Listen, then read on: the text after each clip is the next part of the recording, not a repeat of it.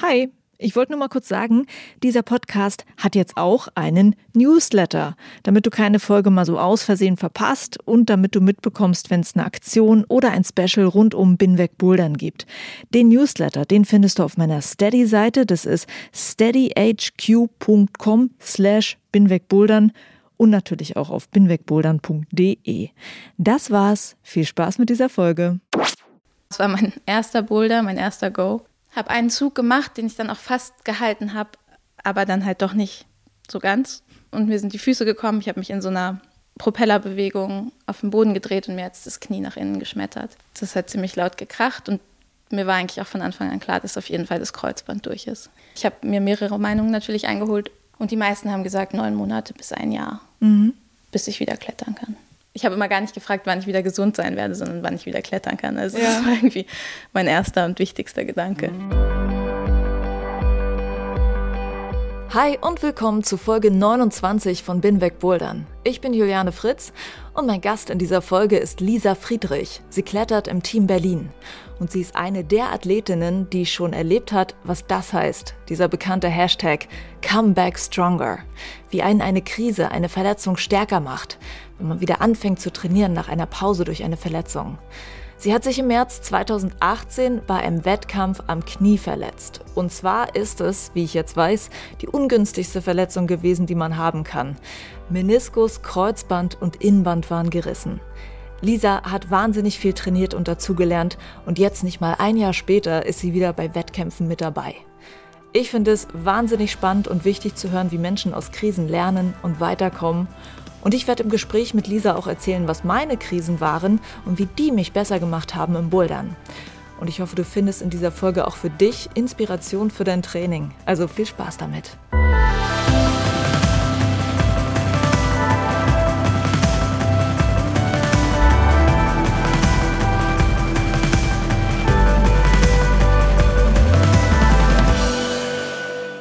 Bevor es mit der Folge losgeht, eine kurze Werbung.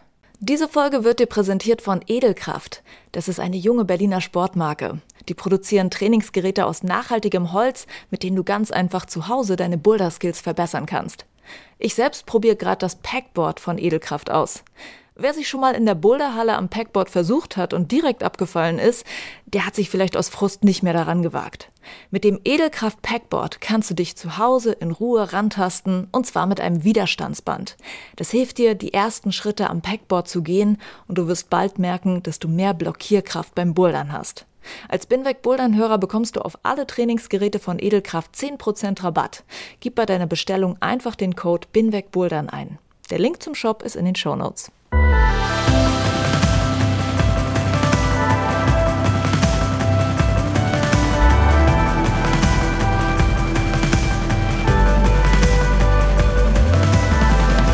Manchmal sind unsere Krisen und unsere Verletzungen das, an dem wir am meisten wachsen und was uns hilft, den nächsten Schritt zu gehen. Das habe ich persönlich erlebt ähm, als Boulderin in den letzten zwei Jahren. Ähm, und darüber wollte ich gerne mal in einer Podcast-Folge reden, aber ich wollte das nicht allein machen. Ich wollte gerne noch eine zweite Perspektive damit drin haben. Und diese zweite Perspektive kommt von Lisa Friedrich. Die ist Kletterin im Team Berlin die hat vor einem Jahr eine schlimme Verletzung am Knie gehabt mit einem Kreuzband, Innenband und Meniskusriss. Und die stand aber jetzt letztes Wochenende wieder genau bei dem Wettkampf auf der Matte, bei dem sie sich verletzt hatte. Und das war, glaube ich, alles andere als leicht. Hallo Lisa. Hallo. Wie du dich verletzt hast, wie es dir jetzt ging beim ersten Wettkampf, darüber werden wir auf jeden Fall reden. Aber stell dich erstmal ganz kurz vor, beziehungsweise kannst du ja vielleicht schon mal so ein bisschen spoilern, ob du so diesen Gedanken auch mitträgst, zu sagen, dass du durch diese Krise, durch die Verletzung, die du hattest, dass du auch gewachsen bist und es dich vielleicht besser gemacht hat? Also die Verletzung war für mich tatsächlich eine Krise und ich habe ähm, viele Dinge für mich irgendwie neu sortieren müssen. Also es war in erster Linie vor allem eine Krise, weil ich, weil mein ganzer Alltag sich dadurch verändert hat und weil ich irgendwie so komplett rausgerissen wurde aus allem, was ich davor gemacht habe und was ich irgendwie gerne gemacht habe und halt auf einmal irgendwie total auf Hilfe angewiesen war und irgendwie auf Krücken gelaufen bin eine lange Zeit. Und ähm, es war auf jeden Fall ein Test für mich. Der Test war dann irgendwie auch für mich zu gucken, wie mache ich das Beste draus, wie komme ich raus aus diesem, okay, warum ist das jetzt passiert und ähm, warum musste es sein oder so und wie schaffe ich sozusagen trotzdem die Dinge, die ich liebe, weiterzumachen und vielleicht in den Sachen, in denen ich nicht so gut bin, sogar noch besser zu werden. Genau, also ich habe intensiv mit Trainieren angefangen durch die Verletzung. Ich habe aber auch im Alltag irgendwie gemerkt, dass ich an meinen Schwächen arbeiten muss. Und das war zum Beispiel, Menschen um Hilfe zu fragen und mhm. zu sagen, ich kann das hier gerade nicht alleine. Mhm. Kannst du mir bitte unter die Arme greifen oder kannst du bitte für mich da sein? Mhm. Ähm, genau, das ist eine Sache, die ich nicht besonders gut kann. Hoffentlich mittlerweile ein bisschen besser. Ja, ähm, genau, darüber möchte ich noch genauer mit dir reden. Aber du kannst dich vielleicht erstmal kurz vorstellen, ähm, deine Kletterbiografie. Wann hast du angefangen mit dem Klettern? Ich habe vor ziemlich genau drei Jahren angefangen mit dem Klettern und Bouldern ähm, im Ostblock und habe dann ziemlich Glück gehabt, oder aus meiner Sicht ziemlich Glück gehabt, dass ich ziemlich schnell felsbegeisterte Kletterer und Boulderer getroffen habe und Anfang 2016 dann schon in Leonidio war, also zu meinem ersten Felsklettertrip, mhm. ähm, als es auch noch nicht so bekannt war. Also das Bouldern hat mich irgendwie schon total angefixt und begeistert, aber dann das Klettern am Fels, also am Seil und halt irgendwie draußen in der Natur, an diesem wunderschönen Ort, das hat mich dann letztendlich fürs Klettern einfach total gewonnen. Ja.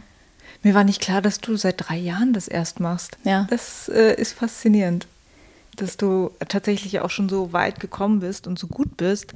Ähm, bist du grundsätzlich sehr sportlich schon vorher gewesen? Hast du da einen Hang schon zu gehabt? Ich habe schon früh mit Sport angefangen. Ich habe davor voltigiert. Das ist ein Sport, den nicht sehr viele Leute kennen. Das ist äh, so Gymnastik auf Pferden. Und habe da aber auch, war da auch leistungsmäßig unterwegs. Also wir haben ähm, Wettkämpfe gemacht. Habe schon immer Intensivsport gemacht und durch das Voltigieren denke ich auch so ein paar ganz gute Vorbedingungen mitbekommen oder so. Okay, ja, gut dann fühle ich mich vielleicht doch nicht ganz so schlecht. Quatsch. ähm, was würdest du sagen, war bisher so dein bestes Erlebnis als Kletterin oder als Boulderin? Also hast du irgendeinen Wettkampf, auf den du irgendwie besonders stolz warst oder irgendeine Route? Meine besten Erlebnisse sind auf jeden Fall alle am Fels. Mhm. Ähm, also ich mache Wettkämpfe auch total gerne und äh, es ist so voll der große Teil, finde ich auch mittlerweile von dem Sport, den ich so liebe. Aber mein bestes Erlebnis am Fels war jetzt auch schon Spoiler, meine Redline heißt die 7C, die ich jetzt in Franken im Herbst 2018 geklettert mhm. bin. Ähm, meine schwerste Tour und irgendwie meine mental herausforderndste Tour bisher. Das war so ein unglaubliches Gefühl, als ich die durchgestiegen bin und geschafft habe. Das äh, ja, ist wirklich unbeschreiblich. Sehr schön.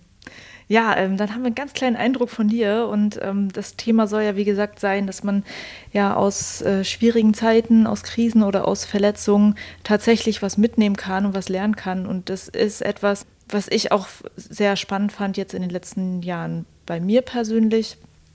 Ich habe ja ähm, im Mai 2017 ging das bei mir los, dass ich so eine schlimme Phase von Migräneattacken hatte und in diesen also ich war drei Monate halt wirklich so raus aus allem, so dass du es ja auch gerade erzählt, so dass hm. bei dir deine Verletzung auch so war, dass du erstmal alles nicht mehr machen konntest. Ja. Ähm, und bei mir war es dann halt so gewesen, also ich wusste überhaupt nicht, ob ich was unternehmen kann, weil ich nicht wusste, ob jetzt gleich wieder so eine Attacke losgeht und ich halt Schmerzen habe. Mhm. Und ähm, ja, genau, äh, das war, das war so meine schwierige Zeit und ich habe auch ganz wenig gebouldert in der Zeit, weil ich dachte, okay, ähm, mein Körper hat Schmerzen oder ich habe Schmerzen, deshalb bewege ich mich am besten gar nicht und bleibe ganz ruhig. Und meine Ärztin hat mir auch irgendwie davon abgeraten zu bouldern oder zu klettern. Und dann ähm, habe ich glücklicherweise einen äh, Osteopathen gesprochen, der hat sich mal ein bisschen meinen Körper so angeguckt und der meinte dann, es kann schon sein, dass die Bewegung hilft. Und dann habe ich das einmal ausprobiert, als ich äh, Kopfschmerzen hatte, bin ich bouldern gegangen und es war für mich fast wie so eine Erleuchtung, dass ich dann irgendwann merkte in der Halle, ich habe gerade gar keine Schmerzen mehr. Ja. Und ich habe es einfach nie probiert. Und es funktioniert auch nicht immer. Also ich würde sagen, vielleicht zu 80 Prozent der Fälle, aber das ist ja schon ganz schön cool mhm. eigentlich. Achso, und was ich vielleicht auch noch sagen muss, äh, wär, also ich weiß nicht, kennst du Migräneattacken? Hast du sowas? Meine Stiefmutter hatte so auch ja. mit Aura diese Attacken, ja. aber ich habe selber keine Erfahrung damit. Okay. Weil ich glaube, so wer das nicht kennt, so dem muss man vielleicht sagen, es gibt noch einen Unterschied zwischen Kopfschmerzen, also Spannungskopfschmerz und Migräne. Mhm. Und wenn ich Spannungskopfschmerz habe, dann hilft mir das Bouldern. Wenn du eine Migräneattacke hast, dann kannst ja. du eigentlich gar nichts mehr machen. So. Mhm. Dann musst du eigentlich so alle Vorhänge zumachen und ich kann dann auch nichts essen und gar nichts. Also ja. das, das funktioniert nicht. Bei mir, ich muss das halt beim Spannungskopfschmerz machen und das Thema ist halt, dass ich oft so, so lange Phasen von dem Spannungskopfschmerz habe, die dann so in so eine Migräneattacke so übergehen können. Das heißt, ich muss halt einfach schon am Anfang, wenn ich merke, irgendwas ist nicht in Ordnung, muss ich schon ansetzen, muss Sport machen oder muss Entspannungsübungen machen oder ich habe auch für mich entdeckt, total geil. Ich habe ja mega viel Schmerzmedikamente genommen in meinem ganzen ja. Leben schon. Ich habe dann irgendwann zum Beispiel Pfefferminzöl so für mich entdeckt. Das hilft sehr gut, wenn man erstmal nur leichte Kopfschmerzen hat. Wer das noch nicht ausprobiert hat, bitte machen. Pfefferminzöl ist total super. Ähm, genau. Und dann ähm, habe ich auch äh, so Physiotherapiestunden bekommen und das war am Anfang manuelle Therapie. Also dann hat halt so eine Physiotherapeutin geguckt, was sie irgendwie lockern kann irgendwie oder so bei mir. Und dann, weil ich dann ja wusste, dass mir Bewegung hilft, habe ich dann einfach irgendwann zu meinem Arzt gesagt, können Sie mir bitte statt manueller Therapie so eine Sporttherapie verschreiben, weil ich glaube, ich möchte selber irgendwas machen können. Mhm. Und dann ähm, habe ich Sporttherapie bekommen und habe dann von einer Physiotherapeutin halt so Übungen bekommen, die halt wirklich genau ähm, die Probleme halt einfach aufgreifen sollen, die ich habe mit meiner Wirbelsäule. Halt, ich habe zum Beispiel so sehr eng stehende Halswirbel, was halt ein Riesenproblem ist und halt auch Auslöser für so Kopfschmerzen und Migräne. Genau, und dann ist es halt einfach für mich auch so eine Erkenntnis gewesen und auch etwas, wo ich auch denke, so sollte vielleicht auch jeder mal ausprobieren, wenn man irgendwie Rückenprobleme hat oder so, einfach fragen, äh, kann, ich, kann ich nicht Sporttherapie kriegen und dann so meine, meine Übungen bekommen. Und das Schöne an diesen Übungen war, dass das alles so Übungen waren, die halt so meinen mein Rücken irgendwie stabilisieren sollen. Und ich habe richtig gut so Core-Stabilität bekommen dadurch. Mhm. Und die Übungen waren ja eigentlich gar nicht dafür gedacht, dass es mich besser macht im Bouldern, aber es hat mich besser gemacht im Bouldern. das war so cool. Das erste Mal, als ich irgendwie in so einer Route war, wo mein altes Ich wäre rausgefallen aus der Route und ich bin dann einfach nicht rausgefallen. Ich dachte, krass, ich kann das halten, was ist los? Und ja, das war super cool. Ich habe auch ähm, äh, Fotos und Videos gemacht von zwei Übungen, die werde ich noch posten dann im Zusammenhang mit dieser Folge, falls das jemand interessiert. Aber ansonsten denke ich, wenn du halt wirklich ein Problem hast und eine Überweisung zum Physiotherapeuten bekommst, Sporttherapie, glaube ich, ist richtig cool. Mhm. ja, es ist so schade, dass Ärzte so oft irgendwie abraten vom Sport, wenn man irgendwelche ja. Verletzungen oder Wehwehchen ja. oder sowas hat, obwohl meistens Sport ja auch also der, der Seele einfach hilft. Ja, und total. irgendwie nicht das Aussitzen oder irgendwie das Kurieren meistens das mhm. Gute ist, sondern irgendwie das Bewegen. Ja, und auch das Gefühl, ich habe was, was ich machen kann. Mhm. So, und das kann ich für immer benutzen jetzt. Mhm. Also ich habe ja auch zum größten Teil Übungen, da brauche ich bloß eine Matte für. Mhm. Und es, also für manche brauche ich auch noch andere Sachen, aber es ist halt einfach cool. Und das, dass man sich einfach überall, wo man ist, in vielen Fällen schon raushelfen kann aus dem Problem, was man hat. Genau, also das war so, so diese erste Phase. Ähm, und das zweite war dann, dann habe ich halt gemerkt, Bouldern hilft mir total. Dann habe ich total viel gebouldert, so von ich gehe vielleicht einmal die Woche bouldern zu, ich gehe alle zwei Tage bouldern. Und dann habe ich diesen Tennisarm dann gehabt. So, weil ich wahrscheinlich vielleicht das ein bisschen übertrieben habe. Und dann ähm, ja, war das mit dem Tennisarm auch dann gleich so schlimm, weil ich das so ein paar Monate, also ich glaube zwei, drei Monate ignoriert habe, dass ich dann irgendwann beim Orthopäden war und der hat dann zu mir gesagt, ja, äh, ein Jahr nicht klettern. da hatte ich schon wieder jemanden, der mir sowas gesagt hat. Und ähm, das Gute war, dass ich dann einen Instagram-Post gemacht habe und gefragt habe, Leute, Tennisarm, hat das schon mal einer gehabt? Mhm. Ich weiß jetzt, das hat irgendwie ungefähr jeder zweite Boulderer oder Kletterer schon mal gehabt. Viele, ja. Die haben mir dann alle gesagt, naja, das ist schon ein bisschen Blödsinn so man kann schon sehr viel machen. Es gibt Übungen, die man machen kann. Äh, eine Pause einzulegen, ja, ist sinnvoll, aber ähm, du kannst auch wirklich aktiv was tun. Und vor allem kannst du klettern, aber du musst halt natürlich erstmal ein paar Grade wieder runtergehen. Mhm. Und vielleicht auch die Bewegungen beim Klettern vermeiden, die halt so diese Schmerzen auslösen.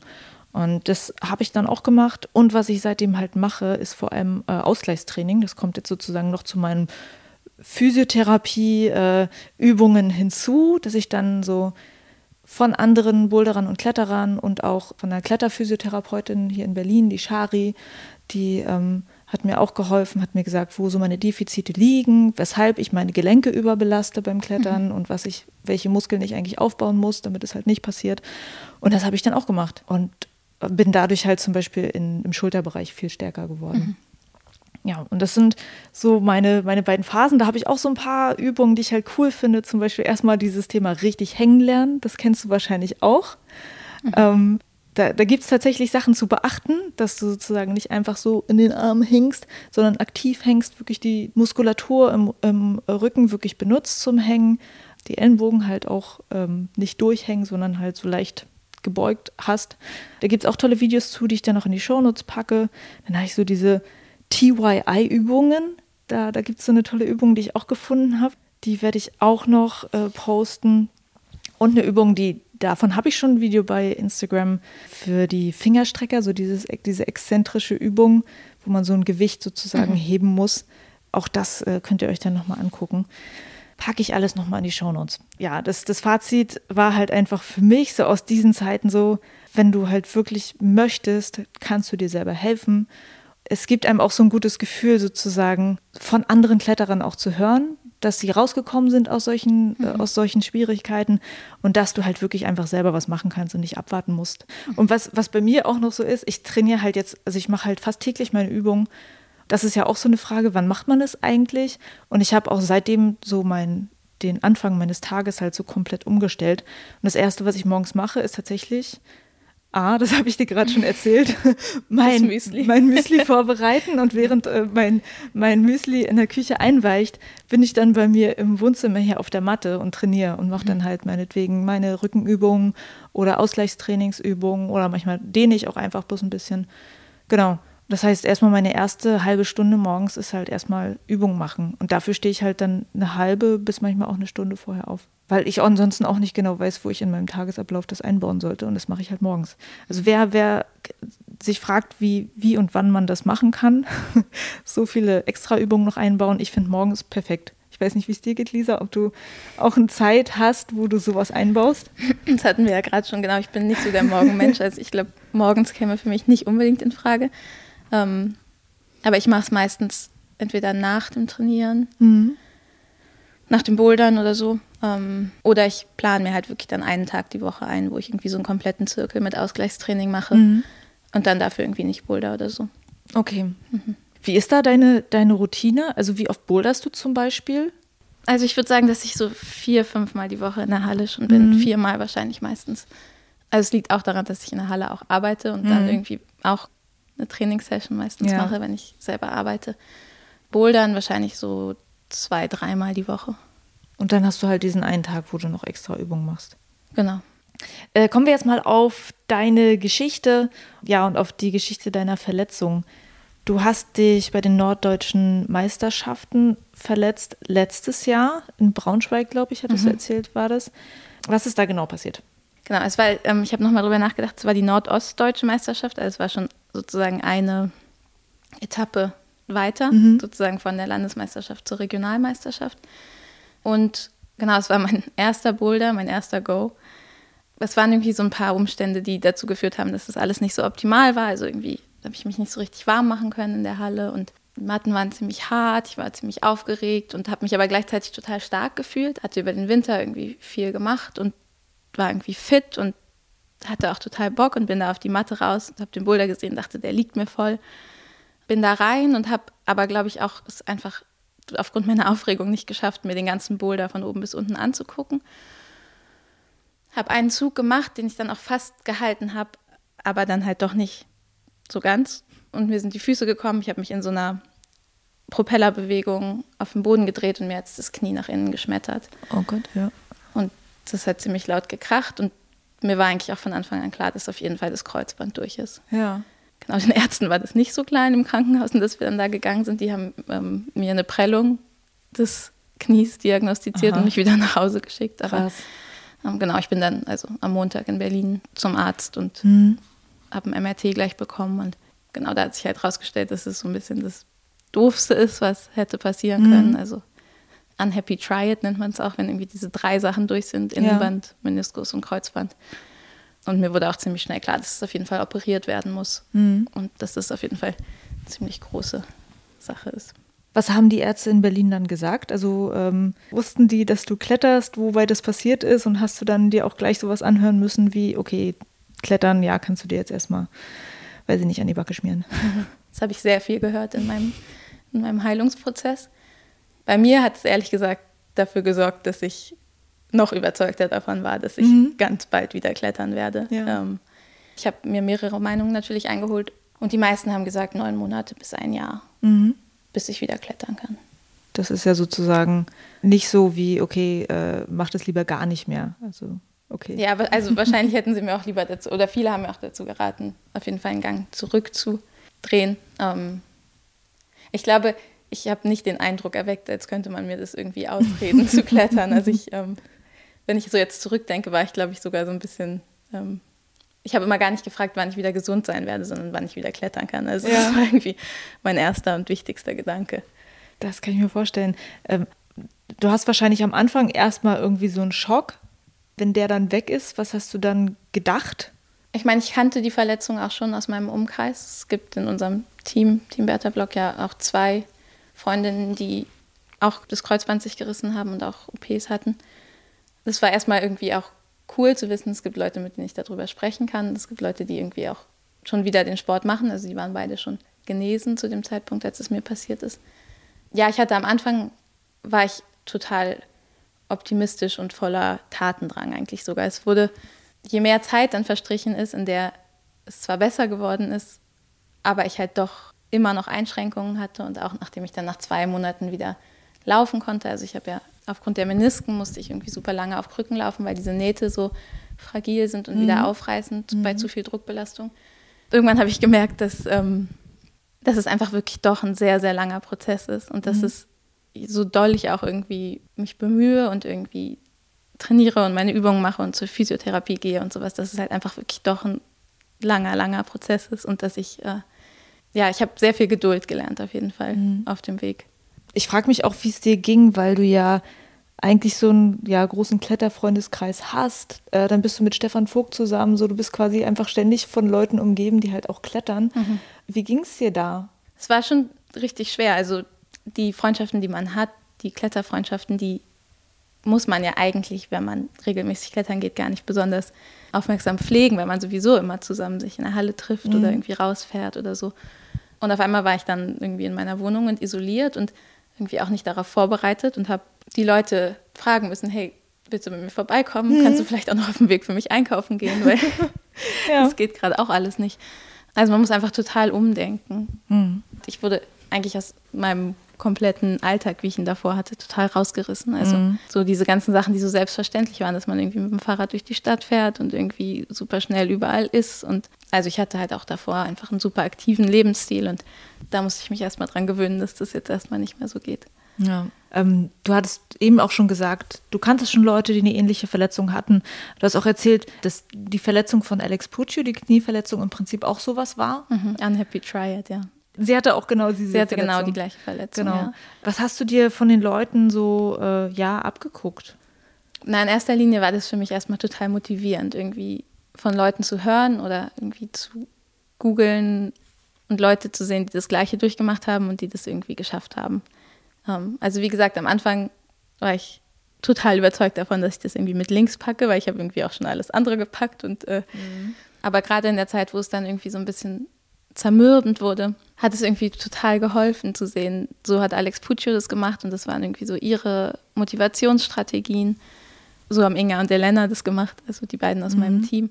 Und auch jetzt ist es noch so, wenn ich irgendwie so mental noch mit den Konsequenzen gerade zu kämpfen habe und irgendwie einfach so ein bisschen ängstlich geworden bin und mich bestimmte Bewegungen nicht mehr traue, dann finde ich es irgendwie total cool, Elena zu sehen, die irgendwie mittlerweile schon wieder mit einem total freien Kopf zu bouldern scheint mhm. und ähm, das einfach hinter sich gelassen hat. Das ist einfach voll schön und hilft, glaube ich, einfach mhm. total. Was zählst du dazu, zu den Motivationsstrategien, was du gerade gesagt hast? Also für mich war total klar, ich werde so schnell wie möglich wieder klettern und bouldern und ich werde nicht irgendwie neun Monate warten, bis das komplett ausgeheilt ist. Deswegen war irgendwie klar, dass ich wieder anfange zu trainieren, sobald es ging und sobald ich wieder einigermaßen laufen konnte und auch schon davor, bin ich immer wieder dann auch in die Boulderhallen gegangen und ähm, da war es irgendwie für mich total wichtig, dass ich mir motivierte Trainingspartner suche. Ich glaube, das war so ja irgendwie der größte Motivator in der Zeit, dass ich irgendwie Leute hatte, mit denen ich gegangen bin, die mir auch mal in den Arsch getreten haben, wenn ich irgendwie gerade selber nicht so motiviert war, aber auch andersrum, mit dem man es irgendwie zusammen gemacht hat, weil alleine trainieren fand ich irgendwie schon immer doof und mhm. äh, man kann sich halt irgendwie viel mehr anspornen, wenn man zu zweit ist oder so. Also genau, motivierte Trainingspartner haben mir auf jeden Fall das Leben in der Zeit sehr viel einfacher gemacht. Du musst jetzt aber mal erklären, was genau du dann trainiert hast, als du im Prinzip dein Bein nicht belasten konntest. Wie das ging. Ähm, ich habe angefangen, viel Hangboard zu machen und so Oberkörperkraft. Und lustigerweise ist es auch so, dass das so ein bisschen so eine Schwachstelle von mir vorher war. Also ich war vorher immer irgendwie ganz gut so auf Platten und geraden mhm. Sachen und ich habe dann auch ziemlich schnell wieder angefangen, einbeinig zu bouldern. mhm. und halt auch natürlich im Überhang, weil das sonst, glaube ich, gar nicht so richtig gut geht. Und auch zu klettern, also im Top Rope. Mhm. Und genau, habe halt irgendwie meine Arme und meinen Oberkörper ziemlich doll trainiert und meine Fingerkraft. Darf ich was zwischenfragen? Ja, bitte. ähm, aber du, du fällst doch trotzdem. Also, wie hast du das gemacht, wenn du sagst, okay, du hast trotzdem jetzt zum Beispiel im Überhang gebouldert? Also, gebouldert habe ich wirklich nur Sachen, bei denen ich mir hundertprozentig sicher war, dass ich nicht falle und dass mhm. ich sie auch wieder abklettern kann. Und das habe ich irgendwann auch relativ schnell wieder gelassen, weil es irgendwie auch krass ist, was man für Reaktionen in der Boulderhalle kriegt, wenn man irgendwie mit so einer, ich hatte ja so eine riesige Schiene am Bein, mhm. also es war einfach super auffällig, mhm. dass ich verletzt war. Und ich war in der Zeit sowieso, das war einfach eine schwere Zeit und ich war irgendwie jetzt mental nicht so super gut drauf. Und wenn dann irgendwie tausend Leute die ganze Zeit kommen und sagen, boah, mit der Verletzung boulderst du mhm. und mhm. äh, boah, was hast du denn eigentlich und wann kannst du denn wieder? Und das hat mich irgendwie einfach ziemlich runtergezogen. Genau, und dann sind wir viel einfach Top-Ropen gegangen. Also in der Kletterhalle mit einem Seil von oben, wo man einfach wirklich nicht tief fallen kann. Mhm. Und da konnte ich dann auch irgendwann anfangen, wieder so ein bisschen schwierigere Sachen zu machen und mich ein paar Sachen zu trauen. Also ich meine, es war natürlich trotzdem alles noch immer super safe und ich, ähm, also auch zu den Leuten, die mich immer gefragt haben, hast du keine Angst oder sowas, ich hatte natürlich meinen Körper irgendwie im Blick und es war total wichtig, dass ich mit dem gut bin und dass ich mich nicht irgendwie wieder verletze oder so. Aber es hat mich einfach so glücklich gemacht, nach irgendwie ein, zwei Monaten wieder bouldern und klettern zu können, mhm. dass ich auch das Gefühl hatte, dass mein Körper viel schneller heilt. Also, weil ich denke, dass wenn man irgendwie glücklich ist, dann hat der Körper auch viel mehr Kapazitäten irgendwie und Kraft.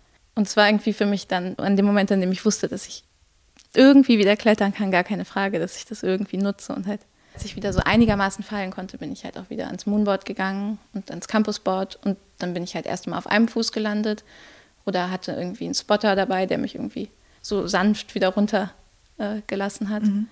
Ähm, also es waren so kleine Schritte. Ich, am Anfang war ich nur am Hangboard zum Beispiel, da, da fällt man ja nicht, da hängt man ja einfach nur.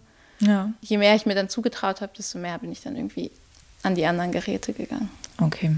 Also der erste Monat, wo ich wieder in die Boulderhalle bin, war eigentlich Hangboard-Training.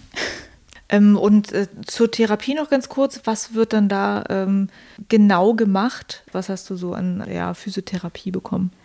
Das ist vor allem so unglücklich, weil die eigentlich alle ganz unterschiedliche Therapien verlangen. Also das Innenband zum Beispiel muss man total schnell wieder bewegen, damit es sich nicht verkürzt, wenn man es die ganze Zeit in dieser Schonhaltung hat. Die Menisken wiederum sind halt super empfindlich und dürfen nicht zu schnell belastet werden. Deswegen ist es halt irgendwie totale Gratwanderung. Mhm. Ähm, genau, also ich bin sechs Wochen ja auf Krücken gelaufen, um diese Meniskennähte zuwachsen zu lassen. Gleichzeitig musste ich aber schon mein Bein total viel bewegen, also zumindest so passiv. Das ist in der Physiotherapie viel passiert. Lymphdrainage habe ich bekommen, also um die Schwellung zurückgehen zu lassen. Aber am Anfang war es wirklich alles passiv. Bewegungen, die Narben mussten irgendwie massiert werden und so weiter, ja. Welche Hilfe hattest du dann? Also die Therapeuten konnten dir helfen, dass das Knie das macht, was es soll. Welche Hilfe hattest du dann noch, um wirklich wieder ins Klettern zurückzukommen? Hattest du Menschen, hattest du irgendwelche schlauen Bücher oder was hast du gemacht? Äh, schlaue Bücher auf jeden Fall auch. Ähm, Podcasts habe ich viel gehört. Und halt starke Freunde zum Glück, die mir meine Touren irgendwie ziemlich easy einhängen konnten. Also wenn ich dann nach vier Monaten war ich, glaube ich, das erste Mal wieder am Fels mit Stefan. Und ich war halt voll darauf angewiesen, dass ich einen Top Rope habe und Fels ist keine Kletterhalle, wo die alle schon schön mhm. äh, da hängen. Das heißt, das war irgendwie eine super große Hilfe, dass er irgendwie auch nicht gemäkelt hat, wenn er irgendwie dann meine ganzen Touren auch noch hoch musste und mir die einhängen musste. Das war irgendwie total cool.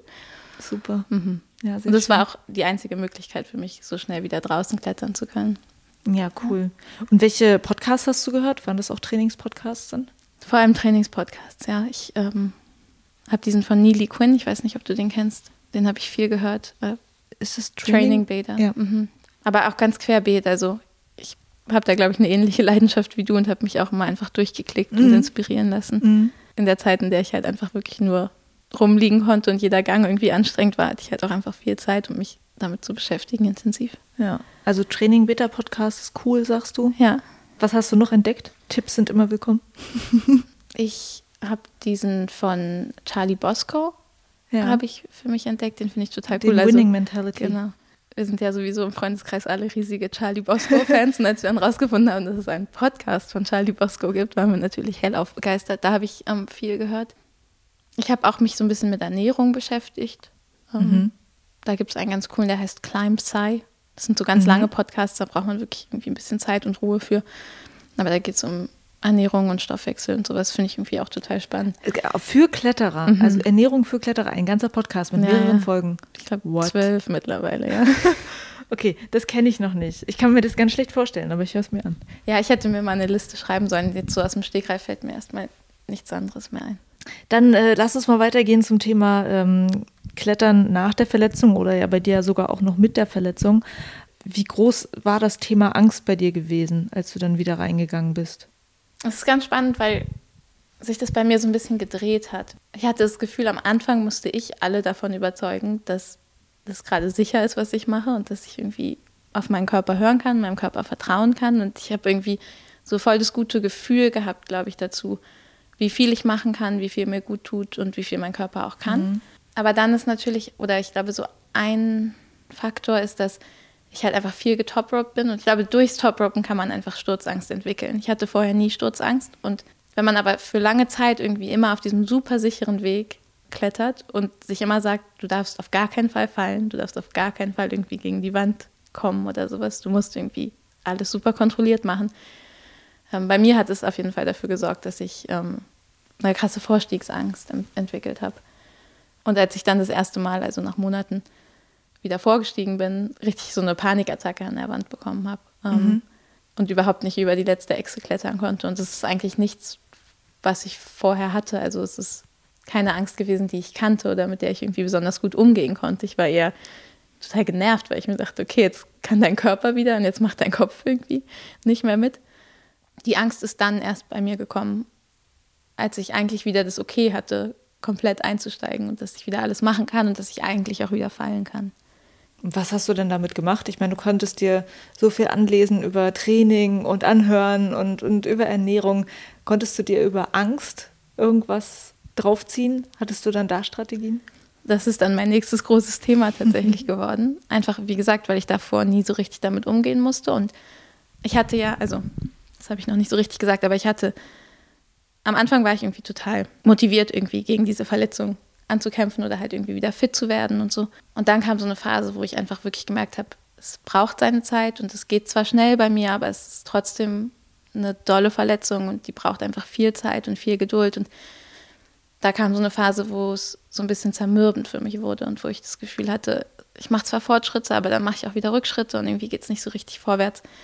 Und da habe ich gemerkt, dass ich mir irgendwie ein Ziel setzen muss. Also ich brauche ein Ziel, auf das ich hinarbeite und das mich motiviert. Und dann habe ich mir ein für mich ziemlich hohes Ziel gesteckt, und zwar, dass ich in diesem Jahr, also 2018, noch 7C klettern will draußen im mhm. Franken, also eine glatte 9. Hatte ich bis dahin noch nicht. Also mhm.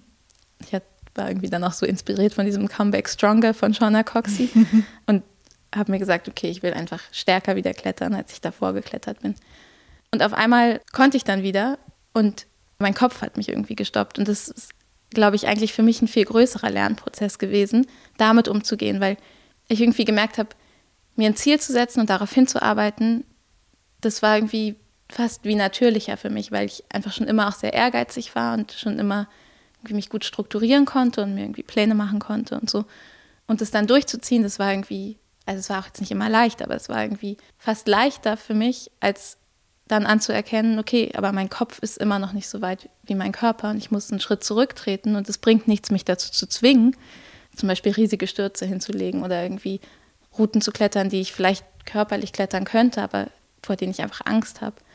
Das war irgendwie, glaube ich, eigentlich fast der interessanteste Prozess für mich, weil ich am Anfang mich auch so ein bisschen beeinflussen lassen habe von Leuten, die mir zum Beispiel gesagt haben, ja, mach einfach irgendwie, stürz einfach ganz häufig und dann kommt es schon wieder und ähm, dann habe ich irgendwie einen riesigen Whipper nach dem nächsten hingelegt. Und Was ist ein Whipper? Na, halt so ein riesiger Sturz, also von ziemlich weit oben, wo man so gegen die Wand klatscht. ähm, und habe gemerkt, dass mich das irgendwie nirgendwo hinbringt. Also ich, äh, mein Adrenalin-Level war halt irgendwie, weiß ich nicht wo, und ich, mein Herz hat total schnell gerast und der Klettertag war eigentlich gelaufen für mich. Und ich habe dann nachher auch von Leuten gehört, die zu mir meinten, das hätte ich mich nie getraut, diesen riesigen Sturz, den du da hingelegt hast. Also es, ich habe irgendwie fast so meinen Körper dazu gezwungen, Sachen zu machen, für die mein Kopf einfach noch gar nicht bereit war. Und das war irgendwie ein Prozess für mich, anzuerkennen, dass auch wenn ich vielleicht körperlich könnte, ich jetzt einen Schritt zurückgehen muss, geduldig mit mir sein muss und dass ich nicht einfach an einem Punkt wieder sein kann, an dem ich gerne wäre, sondern dass es ein Weg ist, den ich dahin gehen muss und dass es ein Lernprozess ist, den ich dahin gehen muss und dass ich mich dabei voll intensiv mit meinem Körper und mit meinem Geist und sowas auseinandersetzen muss und ähm, dass halt einfach alles nicht so schnell geht, wie man es manchmal gerne hätte. Es haben so, so ein paar Leute ähm, gefragt, also ich schicke ja ähm, immer rum, wer mein nächster Podcast-Gast ist mhm. und die Leute können dann Fragen stellen und die meisten haben natürlich gefragt, wie wird man so schnell wieder stark? War das dann überhaupt die Frage für dich? Also das Körperliche, wie schaffe ich das wieder? War nicht eigentlich das Mentale dann eher die Frage? Also wie, wie würdest du das einschätzen? Absolut. Also für dieses wieder schnell stark werden kann man sich halt einen Plan machen, kann man irgendwie Leute fragen, wie trainiert man am besten, wie trainiert man seine Schwächen. Und ich habe auch während der Verletzung gemerkt, dass ich meinen Körper schon ziemlich gut kenne und dass ich auch ziemlich gut weiß, wie ich irgendwie mit dem umgehen muss und wie ich was am besten trainiere und sowas. Aber auf diese mentale Herausforderung war ich einfach absolut nicht vorbereitet. Mhm. Und es ist halt auch insofern viel schwerer, als man halt so körperlichen Fortschritt super schnell sieht und auch andere den voll schnell sehen. Und mhm. ich habe, auch als ich dann mein Ziel erreicht habe, meine 7C in Franken geklettert bin, dafür natürlich auch voll viel Anerkennung bekommen, was mir auch voll gut getan hat. Also einfach so, wow, du bist irgendwie so schnell jetzt wieder stark geworden und sowas. Das ist irgendwie total cool. Aber dieses Mentale ist halt irgendwie viel subtiler und man sieht die Fortschritte nicht so schnell und man mhm. kann, man kann das irgendwie auch nicht so gut für sich selber auch verständlich machen, dass man da einfach gerade einen Fortschritt gemacht hat, weil das halt irgendwie, wie gesagt, super kleine Dinge sind, die sich da verändern oder ja. Kannst du irgendwie so ein paar Schritte da so greifbar machen und äh, erzählen, was passiert ist auf dem Weg? Also was für mich total hilfreich war, also ich hatte natürlich beim Bouldern auch Angst vor bestimmten Bewegungen, als ich dann wieder angefangen habe. Also da ich ja diese Drehbewegung gemacht habe, bei der ich mich verletzt habe, mhm. Hatte ich irgendwie so eine panische Angst vor Bewegungen, wo ich den Griff vielleicht erwische und dann doch nicht und mich halt irgendwie wieder so rausdrehe. Das klingt jetzt wahrscheinlich total rational auch, dass man davor Angst hat, aber es hat sich auf alles ausgebreitet. Also ich konnte eigentlich kaum irgendwie eine bisschen dynamische Bewegung machen, als ich wieder eingestiegen bin, mhm. weil in meinem Kopf sich irgendwie gleich Horrorszenarien abgebildet haben. Und da war es für mich zum Beispiel total hilfreich, also auch so einen Schritt zurückzugehen und einfach voll stark zu analysieren, okay, was passiert da? Ähm, wie ist die Bewegung? Wie muss ich meinen Körper bewegen? Was ist das Schlimmste, was passieren kann? Und bin ich bereit, das Risiko einzugehen? Und wenn ich gesagt habe, nein, dann musste ich halt auch einfach lernen zu sagen, okay, dann bin ich einfach nicht bereit, dann ist es vollkommen okay, weil ich habe halt einfach diese Geschichte und ich habe irgendwie diese Verletzung durchgemacht und ich will mich einfach nicht nochmal verletzen. Und wenn mein Kopf gerade denkt, dass ich mich dabei verletzen könnte, dann, dann muss ich mich dazu nicht zwingen. Durch dieses Analysieren habe ich irgendwie auch nochmal einen ganz schönen neuen Zugang zu so dynamischen Bewegungen gefunden, weil die mich halt total herausfordern, sowohl mental als auch körperlich. Die Herausforderung sozusagen als das Ziel zu sehen, ist irgendwie gerade was, was mir total hilft. Wirklich so die ganz feinen Nuancen des Weges vom irgendwie Denken, die Bewegung ist unmöglich, hin dazu, dass man sie dann irgendwann vielleicht doch schafft oder zumindest die Bewegung versteht oder sowas. Und das halt irgendwie so zu würdigen, das ist, hat mir in letzter Zeit total geholfen. Also nicht frustriert sein, wenn es halt irgendwie nicht klappt und wieder nicht klappt und wieder nicht klappt, sondern irgendwie zu sagen, okay, aber jetzt hat mein Körper schon ein bisschen mehr verstanden, was ich da eigentlich machen muss und ich sehe zumindest, wie es irgendwie funktionieren könnte. Und wenn ich es noch zehnmal mache, dann komme ich vielleicht noch ein Stück näher ran. Und dabei lernt man ja auch wieder voll viel über sich und seinen Körper. Und irgendwie vielleicht auch schafft man es dadurch irgendwie den Kopf ein bisschen auszuschalten, weil man halt so kleine Schritte geht. Mhm. Genau so mache ich es halt beim Fallen jetzt auch, also beim, beim Vorsteigen. Ich bin davon weg, so Riesenstürze hinzulegen, sondern ich probiere mich halt langsam aus meinem Komfortbereich rauszubewegen und nicht mit so einem riesen Paukenschlag. Ja. Okay, ja, sehr schön. Sehr, sehr interessant. Auf jeden Fall, äh, ich, ich kenne das auch manchmal, so diese, diese kleinen Sachen, die man merkt, dass die passieren und manchmal ein einzelner Zug, über den man sich so freuen kann, hm. dass man den gemacht hat. Und dann ist man manchmal so wie so, habt ihr das gesehen? Habt ihr das gesehen? Ja. Ich habe das jetzt gemacht. Und alle sind so, wow, ein Zug. ja. Aber ja. es hat irgendwie mich auch nochmal voll so in meiner Liebe fürs Bouldern bestärkt, weil es ist einfach so cool, dass man irgendwie durch so haarkleine Veränderungen auf einmal Sachen hinbekommt, die mhm. davor unmöglich waren. Also Martha und ich zum Beispiel haben letztens einfach über mehrere Tage an einer Bewegung irgendwie analysiert und irgendwie geguckt, wie macht sie es, wie mache ich es und wie bewege ich mhm. die Hüfte, wie bewege ich das Bein. Ist aufgenommen, irgendwie äh, analysiert und es ist total nerdig, aber ich mache das total gerne. Ich finde es so schön, irgendwie ja. äh, so zu lernen. Total verständlich. Ja. ja. schön. Ähm, was, was hast du vielleicht sonst noch äh, an Tipps für Leute, die auch aus einer Verletzung wieder zurückkommen, die auch wieder anfangen wollen zu klettern? Man muss wahrscheinlich so ein bisschen sich wirklich in seiner Euphorie dann manchmal auch wieder bremsen, dass man nicht gleich irgendwie in das nächste Problem reinschlittert oder so. Mhm. Hast du Tipps aus deiner Erfahrung, wie man am besten wieder reingeht, wie man am besten wieder anfängt zu trainieren? Ich habe irgendwie gerade gemerkt, dass es vielleicht so ein bisschen so rüberkommt, als hätte ich irgendwie auch gar keine Pause oder sowas gemacht. Ne? Als hätte ich irgendwie, als hätte ich mich verletzt und am nächsten Tag stand ich wieder auf der Matte. Ja. So war es natürlich auch nicht. Es hat am Anfang gedauert, bis mein Körper überhaupt wieder in der Lage war zu trainieren. Also ich habe bestimmt einen, anderthalb Monate war ich einfach von dieser OP und sowas auch so geschlaucht und äh, waren meine Muskeln so krass abgebaut, dass ich mir auch erstmal einfach Ruhe gegönnt habe, mhm. bevor ich wieder eingestiegen bin. Und mhm. ich glaube, es ist voll wichtig, so das richtige Maß für einen selber zu finden. Ähm, dann würde ich sagen, einfach nach Leuten suchen, die das Gleiche hatten, gucken, was die gemacht haben, wie die trainiert haben. Es gibt so viel, auch so Podcasts, wo es irgendwie um so Themen geht oder motivierte Trainingspartner suchen und einfach dran glauben. Also genau, und wenn irgendein Arzt sagt, du mach gar nichts für ein Jahr, dann auf jeden Fall einen anderen Arzt suchen, weil ja. ich habe das von so vielen mittlerweile schon gehört, dass denen irgendwie geraten wird, stillzuhalten und nichts zu machen. Und ich meine, es ist ja irgendwie total logisch. Der Körper wird versorgt dadurch, dass man sich bewegt. Also, mhm. Und die Muskeln werden dadurch versorgt. Und irgendwie so ganz aufhören kann es irgendwie nicht sein. Auch wenn es, wie ich jetzt immer wieder lerne, total wichtig ist, auf den Körper zu hören. Und wenn der Körper sagt, noch nicht, ich bin noch nicht so weit, dann irgendwie da auch drauf zu hören und ähm, einen Schritt zurückzugehen. Hm. Hat sich an deinem Kletterstil grundlegend was geändert? Ja, also mittlerweile findet man mich eher im Überhang und im Dach weil ich irgendwie mich total wohlfühle in so, bei so großen, langen Bewegungen. Das war auf jeden Fall vor der Verletzung ein bisschen anders. Kannst du beschreiben, warum? Weil ich einfach total viel Oberkörperkraft dazu gewonnen habe und man im Dach halt nicht so auf so kleinen Tritten stehen muss, von denen man abrutschen könnte oder so, sondern man. Es ist für mich gerade irgendwie so ein bisschen eine sicherere Art zu klettern. Mhm. Ja, ich bin auf jeden Fall körperlich stärker geworden, durch die Verletzung auch. Und ich glaube, das merkt man meinem Kletterstil auch so ein bisschen an. Und ich muss jetzt gerade wieder, oder ich muss natürlich nicht, aber ich möchte gerade gerne so filigranere Sachen und irgendwie koordinative Sachen wieder mehr machen, lernen, wie mich damit wohler zu fühlen. Ja, oder wieder wohler zu fühlen. Mhm. Ja. Was du auch gemacht hast und was äh, neu ist jetzt nach der Verletzung, ist, dass du auch einen äh, Workshop über Training machst mhm. im Bouldergarten in Berlin. Eben weil du dich so viel mit dem Thema Training beschäftigt hast und äh, ja, die Frage ist, was vermittelst du da Leuten? Ist das jetzt ein Workshop für Leute, die eine Verletzung haben und dann wieder trainieren möchten oder an wen ist das gerichtet? Nee, gar nicht. Also es ist tatsächlich ähm, aus der Idee von Leo, also dem Chef im Bouldergarten und mir entstanden, dass es viele Leute gibt, die schon länger bouldern und klettern und irgendwie immer mal wieder im Trainingsbereich vorbeigucken, aber dann nicht so richtig wissen, was sie mit den Geräten mhm. da anfangen sollen. Und wir hatten auch am Anfang überlegt, ob wir einen Frauenkurs draus machen. Das ähm, habe ich mich dann doch dagegen entschieden, ähm, weil ich aber auch das Gefühl hatte, dass es gerade viele Frauen gibt, die sich nicht so richtig trauen, da ranzugehen.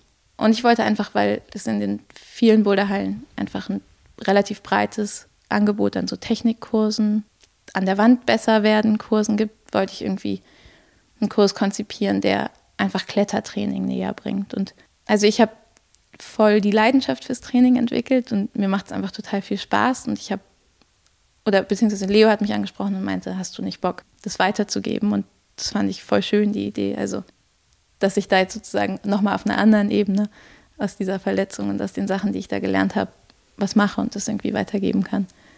Ja, voll cool. Mhm. Ähm, wer jetzt nicht deinen Kurs besuchen kann, äh, hast du vielleicht mal so einen Tipp, was man als Boulder-Anfänger zum Beispiel am besten machen könnte. Also was ich glaube, jeder mal gehört hat, ist zum Beispiel, dass Campusboard jetzt nicht die beste Idee ist, mhm. als Anfänger damit einzusteigen.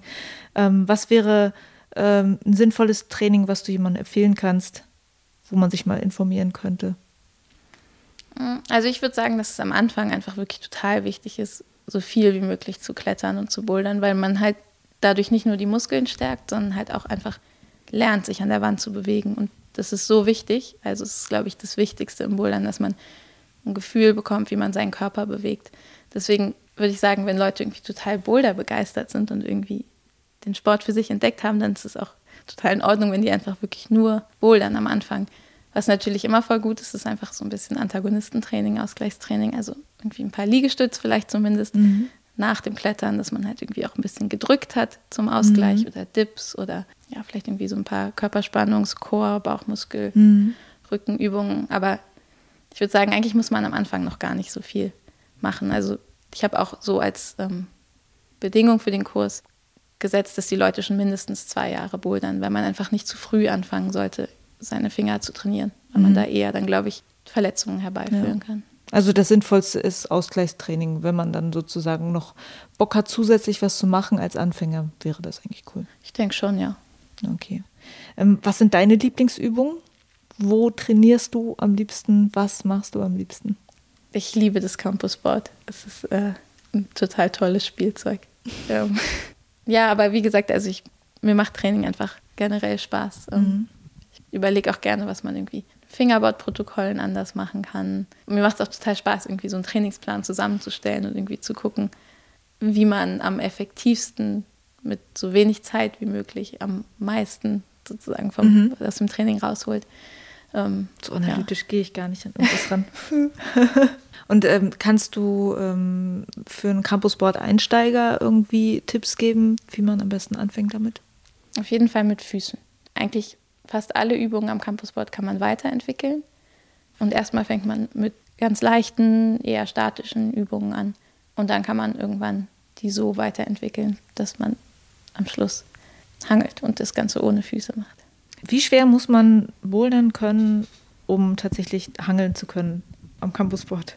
Ich glaube, so kann man es nicht sagen, aber also, was glaube ich einfach voll gut ist, ist am Ende von einer Boulder-Session immer schon mal zu probieren, so einen Zug zu hangeln oder zwei Züge zu hangeln von einer ganz leichten Route mit großen Griffen in der Bertha im Dach zum Beispiel. Mhm.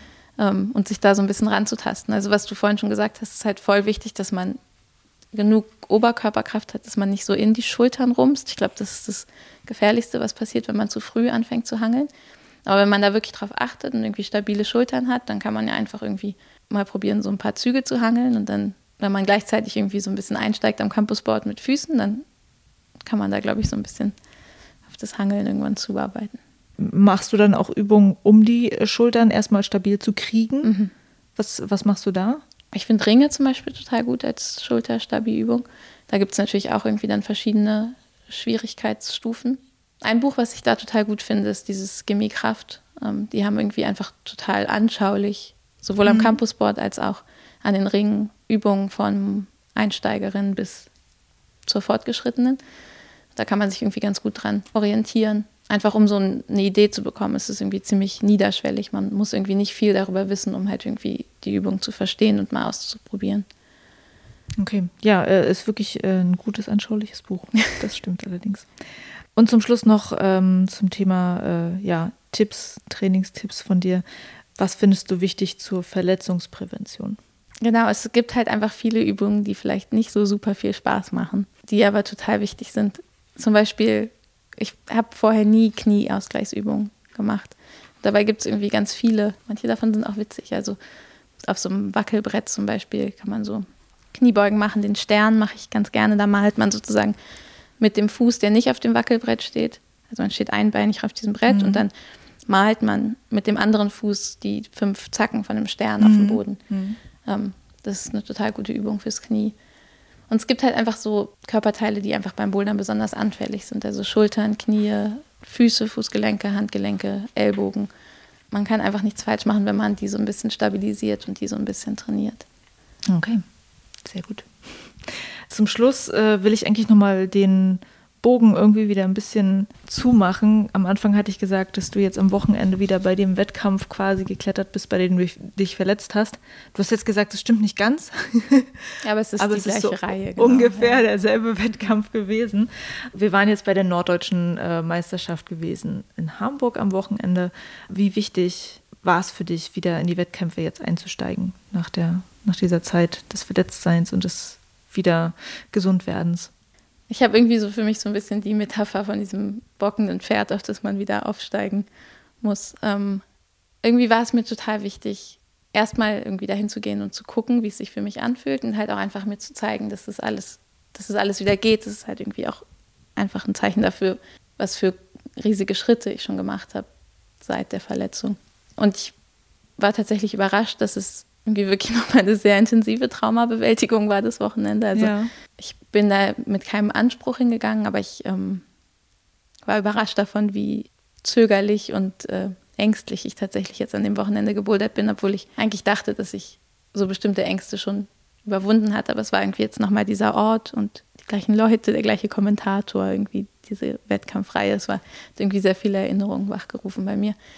Genau, ich kann noch keine endgültigen Schlüsse ziehen, aber ich glaube, dass das einfach total wichtig war, das trotzdem zu machen und irgendwie zu sehen, dass das funktioniert. Genau, der nächste Wettkampf in dieser Reihe ist jetzt die Berliner Meisterschaft in der Bertha.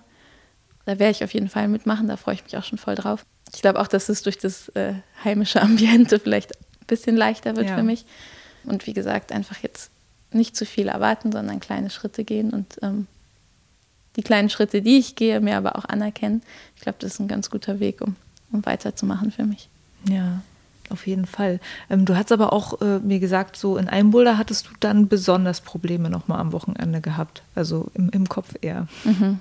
Was ist da passiert? Das sind halt die Boulder mit den langen Zügen am Schluss, ähm, wo man irgendwie am Schluss nochmal so richtig committen muss. Also mir ist ja wirklich aus, bei so einem Fall aus so einer hohen Höhe was passiert und ich glaube, das dauert einfach noch lange, bis ich da drüber hinweg bin. Es war irgendwie ganz schön, es kam ein, ein Mensch zu mir, der auch beim diesem Wettkampf dabei war, wo ich mich verletzt habe.